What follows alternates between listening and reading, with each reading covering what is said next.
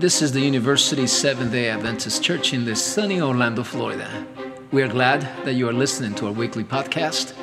Our prayer is that you will be blessed and challenged by our message today, and may God lead you in the next step of your growth in Him. Here is our feature sermon. Good afternoon, church. I want you to do something for me, okay? I want you to do this. When I do it, I want you, I want you to just can you do that? Just smile. Give me a, a great big smile. I'd worship God under a tree if I had to. So, so th- this, this, is, this is wonderful.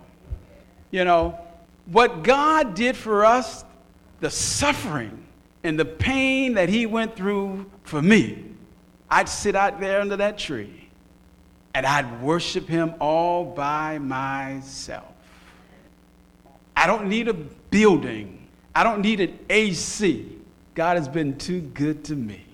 You know, so just just smile. We should be some of the most happiest people in the world. You know, so so lighten up or you know, just just just give me a smile because God loves you and he proved it Paul says that while we were yet sinners, when we were at our worst, when there was nothing good about you, Christ died to save me. Now, now, in certain places, when, when, I, when you say that, everybody would have started shouting and jumping up and down and running, you know. But I know who I know. We're we're you know we're we're reserved. We we have to be a little. But uh, if that doesn't get you excited, that the fact that while you were, at, you were yet in your worst condition, not while you were something good, while you were in your worst condition, Christ died for you. Amen. Thank you, Lord. It's good to be here. Now, what time do you all normally get out of church? I know you're all looking to get out in five minutes because it's hot, right? But uh, I'm not going to keep you long, but I, I, come to do what God told me to do. And uh, we'll, we'll see what God says. Is that all right? It's the Sabbath day. So where we going? Right?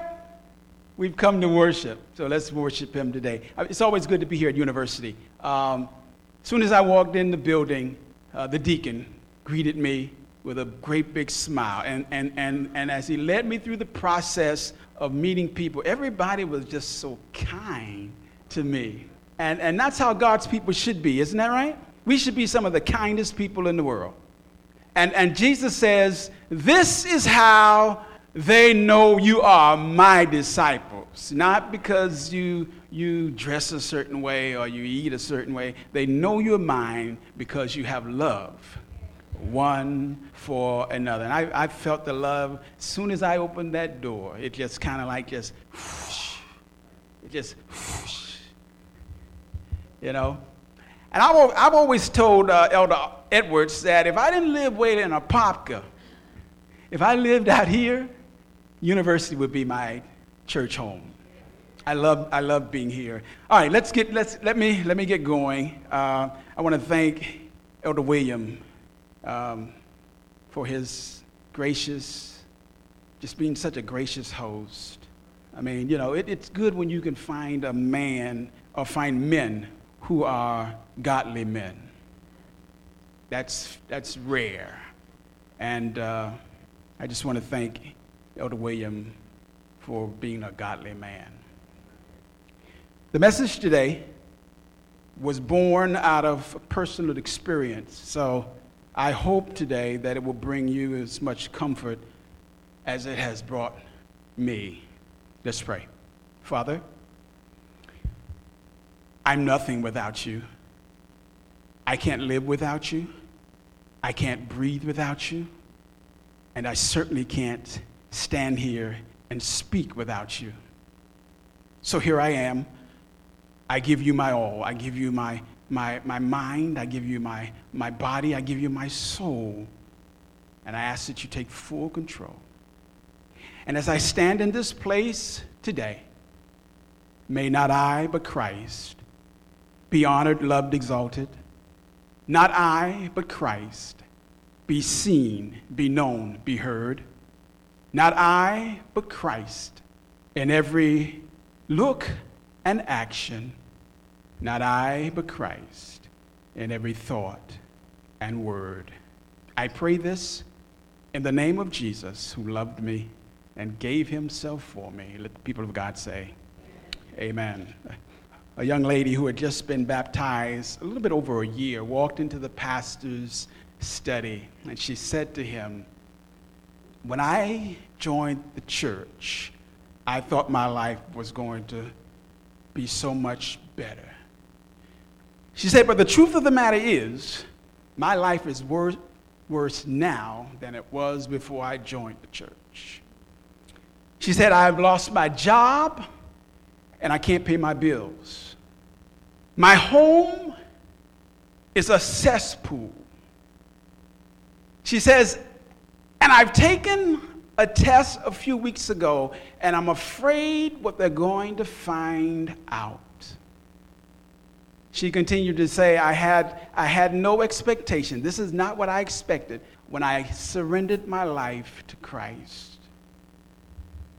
And then she asked the unpardonable question why does such a loving God allow so many bad things to happen to his children? Ah, yes. The question that we've all asked or pondered at some time in our lives. God has a plan for your life.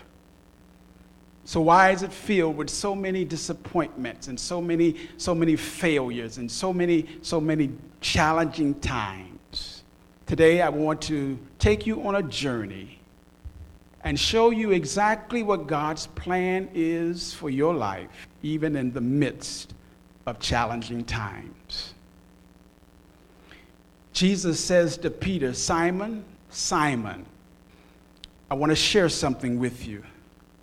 Satan desires to have you, he wants you bad. And the reason he wants you is he wants to sift you like wheat. But I'm praying for you that your faith remains. Now, now if, if I was Peter, this would have been my reaction to that statement. Lord, I respect your, you know, your, what you're saying. And, I, and, and, and, and do all, with all due respect, I know that you are the great intercessor. But instead of praying for me, Lord, can you just kind of stop this from happening? Can you just take this away? Can you just not allow this sifting to be a part of my life? We don't like hard times. We don't like suffering. We want to join the church, but we want everything to be smooth sailing. And so what Jesus is saying to Peter here is, is that Satan desires to have you so he can sift you like wheat. And here's, here's the kicker. I'm not going to stop him from doing it. Now, here's where we have a problem with this church thing or with God.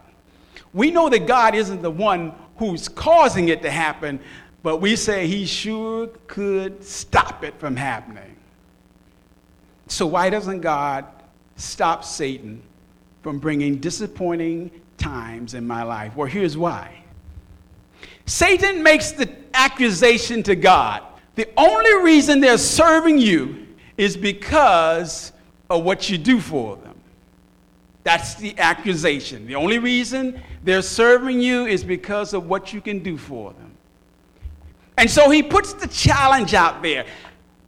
If you give me Peter, just, just let me have him. Just let me have him. Let me have him. And let me sift him like wheat. I guarantee, I guarantee he will leave you. And so God accepts the challenge because if God was to say, you know what? You can't touch Peter. I'm not going to let you sift him. Then Satan was say, see, I told you. I told you. The only reason they serve you is because you don't let them, you, you, take, you take up for them. You do everything for them. So God has to allow us to go through, Peter to go through the sifting. Are you all following me? And so Jesus says to Peter, Look, Satan is going to sift you, but I'm not going to stop it. But what I am going to do is, I'm going to pray for you. Now, in order to understand what it is that Satan wants to do in terms of sifting, you've got to understand what happens in the wheat harvesting process. Sifting was not a gentle operation. There was a process that had to happen with the wheat in order for it to be of good use. The first thing that had to happen was it had to be threshed, which means it had to be beaten or stomped. When it was a small amount of wheat, they would take the wheat and they would put it on a, on a, on a piece of uh, a rock and they would beat it with sticks. Now, they had to do this because that was the only way to separate the wheat kernel from the outer shell. They had to beat it. And this was a long, hard process, just beating, beating, beating the wheat to extract that kernel, that wheat kernel, from its outer shell. But when it was a large harvest, they would take it to a threshing floor, a solid ground, and they would put it on the ground, and then they would bring animals in, like, like cows and donkeys, and, and, and, and they would allow those animals to just walk up and down, stomping all day on that wheat. Now, this had to be done because they were trying to extract, separate the wheat kernel from inside its outer shell. So all day they would beat and beat, and the animals would stomp and stomp, separating the wheat kernel from its outer shell. That was the only way it could be done. There was no other way. After it had been threshed, the second process was now you had the wheat, this great big pile of wheat and husk. So now you had to separate the wheat from the husk. And, and what the farmer would have to do then was he would have to wind the harvest. It's called winnowing, where he would get a winnowing fan or a pitchfork, and he would come out usually in the afternoon when the wind picked up uh, in, in biblical days, and he would stick that pitchfork into that pile and he would thrust it up into the air, and the wind would catch anything that was light, like the husk and the chaff, and it would blow it away. But the wheat, which was stronger, would fall back to the ground. He would thrust in the winnow fork again and thrust it up into the air, and the light husk would be blown off and the wheat would fall back to the ground. This was a process that was necessary because he had to separate the wheat from the husk and the chaff. And, the, and this happened all day long until all of the chaff, all of the husk, had been blown off, and nothing remained but the wheat on the ground. But it still wasn't ready for good use because now you had the wheat on the ground, and on the ground was rocks and also grit and dirt and sand. So now you had to separate the wheat from the grit, the dirt, the small particles. So now the third process would happen where someone would come with a, a, a, a, sieve and they would gather up the wheat along with the rocks and the small particles and the grit, and they would cover it with a, a mesh, and they would begin to violently shake the wheat. And the small grit and particles would come out of little small holes. But the only thing that would remain was the wheat inside the sieve. And so now the sieve was ready for good use. As Jesus talks to Peter, this is the analogy that he shares with Peter of what Satan wants to do to him. But not just him, this is what Satan also wants to do with each one of us. He wants to sift us like wheat. Somebody here today, you may be on the threshing floor of life. There may be some stuff going on in your life to where Satan has you on the threshing floor and he's just beating you and beating you and beating you. And every time you try to get up, he stomps on you. Somebody here today, you're going through a season of harvest. And Satan has thrust you up into the air. And there's so much stuff going on in your life, it's like a storm. Wind is blowing. and you're trying to hold on to Jesus, but the wind is blowing in your life, and you're being tossed to and fro. Somebody here today, Satan has turned your life upside down. Problems in your home, problems on your job, sickness, problems with your children, and you don't understand what's going on, but you're being shaken. Even the very foundation of your faith, you pray and you pray and you pray, but God doesn't answer. And you've come to the conclusion that God doesn't care. And you don't know what's going on in your life. I'll tell you what's going on. You're being sifted. You're being sifted. So, how does a Christian be sifted? God allows sifting in our life through the painful process which every child of God has or will face trials that results in being broken and refined, strengthened and restored, grown and empowered for God's glory and kingdom expansions. I know we don't like it. I know we don't want to hear it. But God uses trials to sift us. Now let's go back to the wheat. While the sifting of the wheat was harsh, it was necessary. Do you all hear me? The sifting of the wheat was necessary because without, without the beating and the stomping, the wheat kernel would have never been pulled out of its shell. Without the winnowing, where it was thrown up into the air and the wind blew, without that, the wheat would have never been separated from the chaff, which is no good. And without the sifting, where it was shaken up and down, the wheat would have never been removed from the dirt and the grit and the small particles. The sifting process, as hard as it was, it was necessary because without the sifting, the wheat would be of no good use. And so it is when God allows trials in our life. They are necessary because God has a purpose and a plan for us. Now, as hard as it is to, to understand that or to, to, to take hold of that, it's hard to understand how a loving God can allow his children to be sifted. So, what does sifting do in the life of a Christian? There's two things, and it's in this verse here. Simon, Simon, Satan has desired to have you that he may sift you as wheat, but I have prayed for you that thy faith fail not, and when thou art converted, that's the first thing sifting does. Sifting brings about conversion. Conversion is just another word for character development. Now, I know a lot of times we, we, we, thought, we thought that when we joined the church, we were converted.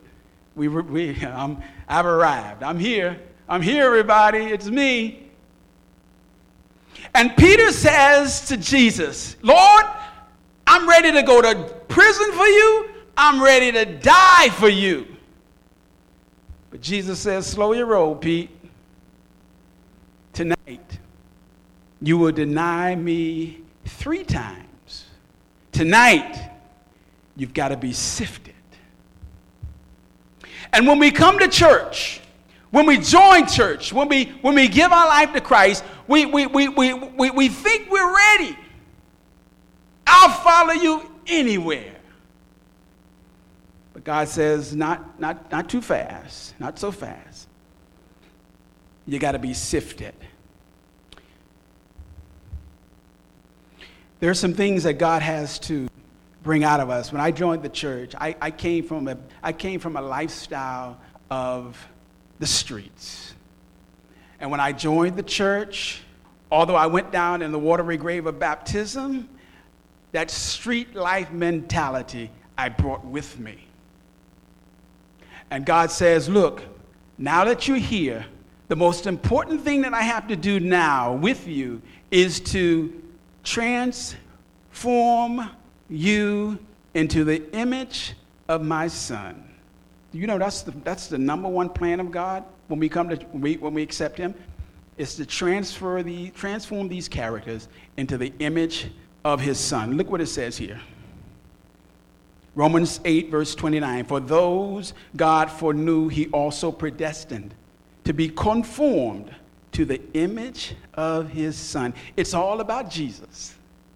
He, he, is the, he is the mark when it comes to character.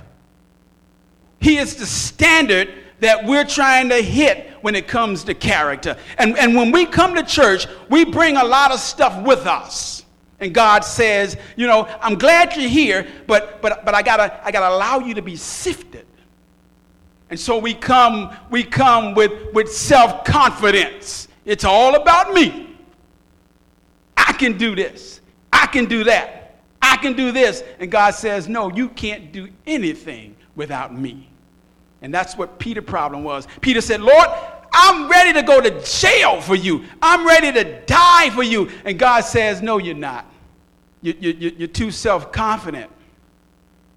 I need to, you need to be sifted. Some of us, when we come to church, we come with a whole lot of pride.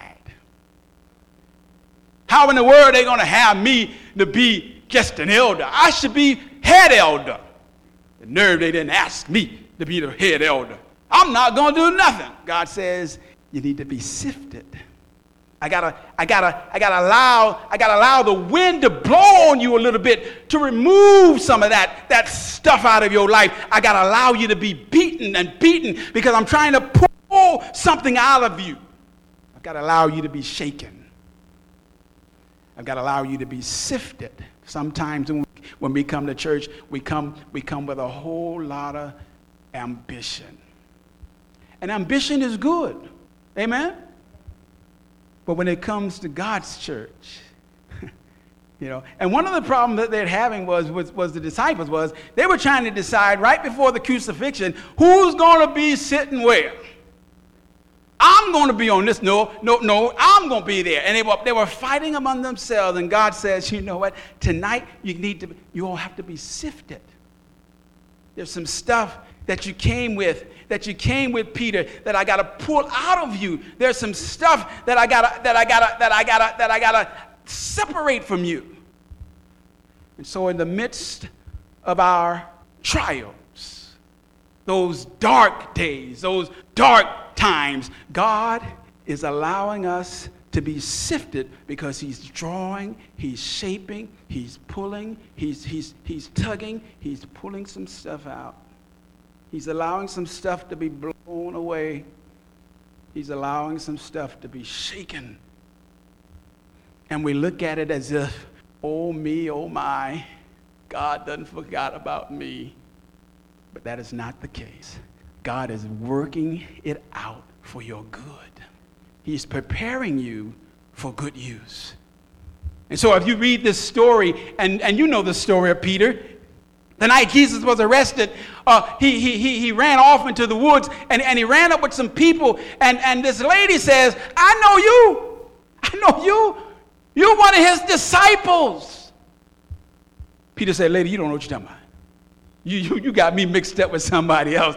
I, I don't know this man. And the devil started beating him on the threshing floor. A little while later, Another man saw him and said, You are one of his disciples. I remember you. Thought you were so high and mighty when you were with Jesus. You're one of them. Peter said, Man, you're crazy. You don't, you don't know what you're talking about. I, I don't know that man. And all of a sudden, the wind started blowing. He was being winnowed. Then, about an hour later, another man saw him and said, I don't care what you say, you, you are one of his followers. And Peter said, No, man, you, you got me mixed up with somebody else. And all of a sudden, Satan began to shake him. And the Bible says that after those three denials, he ran out and did what? He wept bitterly, sifted. Finally, he is ready for good use. He has been sifted. So now God can use him now. You see, what Satan does for evil, God brings about good. Where Satan made the accusation, if I sift Peter, I guarantee he'll leave you. And so, in the midst of Satan sifting, God was shaping. God was shaping that character. And while we look at our trials and our difficult times as being a, a period of, of, of sorrow, God is shaping you and your character. He's working on you, in you, through you. So, the first thing that sifting does is that it allows God to transform our characters. The second thing sifting does, and when thou art converted, strengthen thy brethren. The second thing sifting does, it allows us to help somebody else. There was a lady who had lost a child. She was heartbroken. I can't, I can't imagine what it's like to lose a child. And people would go to her and they would offer comfort to her. And, and instead of her getting better, it seemed like she was sinking deep into depression. But one day, a young lady walked up to the door and knocked on the door and asked to speak to the lady. And she went in. And she said to the woman, Five years ago, I lost my baby girl. And this is the pain that I experienced. And the woman said, Yes, this is exactly what I'm going through.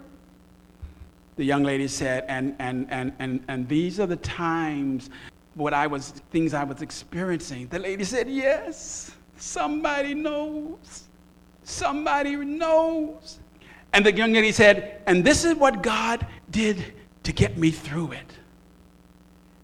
And she shared with the woman how God brought her through. And the woman, instead of sinking more into depression, she began to come out. Why? Because somebody had already been sifted. And now God was using that experience for her to help somebody else. Listen, listen to this. This is, this is 2 Corinthians 1, verse 3 and 4. Blessed be the God and Father of our Lord Jesus Christ, the Father of mercies and God of all comfort, who comforts us in all tribulation, that we may be able to comfort those who are in any trouble. You want to know why God's got you going through that difficult time? So that when He pulls you out, there's going to be somebody that you can share your experience with and help pull them out. I'm working with a group called Operation Reach Back. It's, it's a program for young, young teenage, young, young males. And most of these boys grew up without a father. I grew up without a father. I know what it's like to not have a father. I know what that, where that would lead you. So, how can I not be a part of that organization? God saved me in spite of that. And so now, I'm using my experience to share with these young boys. And that's what God is doing when He allows us to be sifted. Satan means it for evil, but God is t- using it for good. God is saying, look, when you, when, when, when you are converted, when I, when I transform your character, then I want you to go and help somebody else. And that's why God will not take away your trials. That's why God will allow you to continue to go through your trials because God has a plan and God has a purpose for your life. So, how should I respond? When I'm facing financial crises? How should I respond when, when, when, when I've lost a loved one? How should I respond when, when, when I've lost my job and I can't pay my bills? How should I respond when, when, when, when I'm going through this, this dark, dreary period in my life? Well, you can, you can either curse God and die. That's what the wife told Job, right? Just, just curse God and die. Or you can do what Horatio Spafford did. He was a wealthy Chicago lawyer who had a thriving practice. He had a wife named Anna, and he had four daughters and one young son. In about 1870, his youngest son died.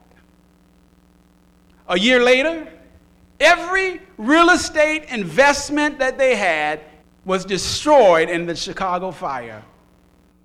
Two years later, he sent the family, the wife, and the four girls on a trip to get away from all of the tragedy that they had been experiencing. He put them on a boat and he said, Look, you all go head on. I've got to tie up some loose ends here. I'll follow. And so the wife, Anna, and his four daughters, they got on the boat and they went off. Word came back from his wife. There was a tragic collision with the ship, and I'm the only one that survived. His four daughters was lost. With his son dying, Satan was threshing him. When he lost all of his real estate, Satan had the wind blowing in his life. And now his, his four daughters, his four daughters drowned. Satan is shaking him, he's shaking his foundation. And so he got on a boat and he was going to travel to meet his grieving wife. And when he got to the certain point, the, the captain said, Mr. Spafford, this is the place. This is the place where the ship went down and your four daughters were lost. And this is what Mr. Spafford said. His heart broken, he penned these words, Oh, peace like a river attendeth my way like sorrows, like sea billows roll. Whatever my lot, thou hast taught me to say, It's well, it's well with my soul. This man had been threshed. This man had been winded. This man had been shaken. He had been sifted. But use that sifting experience to write a song that so many of us have used in our time of dark and dreary nights, and we sang it today. When you are converted, when you are sifted, use the experience to help somebody else. And instead of him cursing God, and, and, and there's some who, you know, I mean, for what he went through, his son, his real estate, his four daughters. Man. But he chose to write a hymn that has encouraged so many of us today. There was another stanza that he wrote that's not in the hymnal, and I want to read it to you. And it goes like this Though Satan should buffet, though trials should come, let this blessed assurance control that Christ regarded my helpless estate and has shed his own blood for my soul. God never asks us to do or go through anything without he has not done himself. In the Garden of Gethsemane, Jesus was sifted.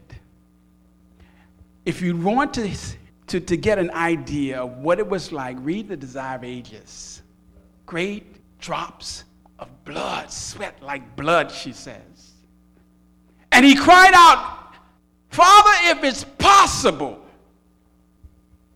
you know, I don't, I don't want to, I, I, I don't want to do. If it's possible, let this cup pass from me.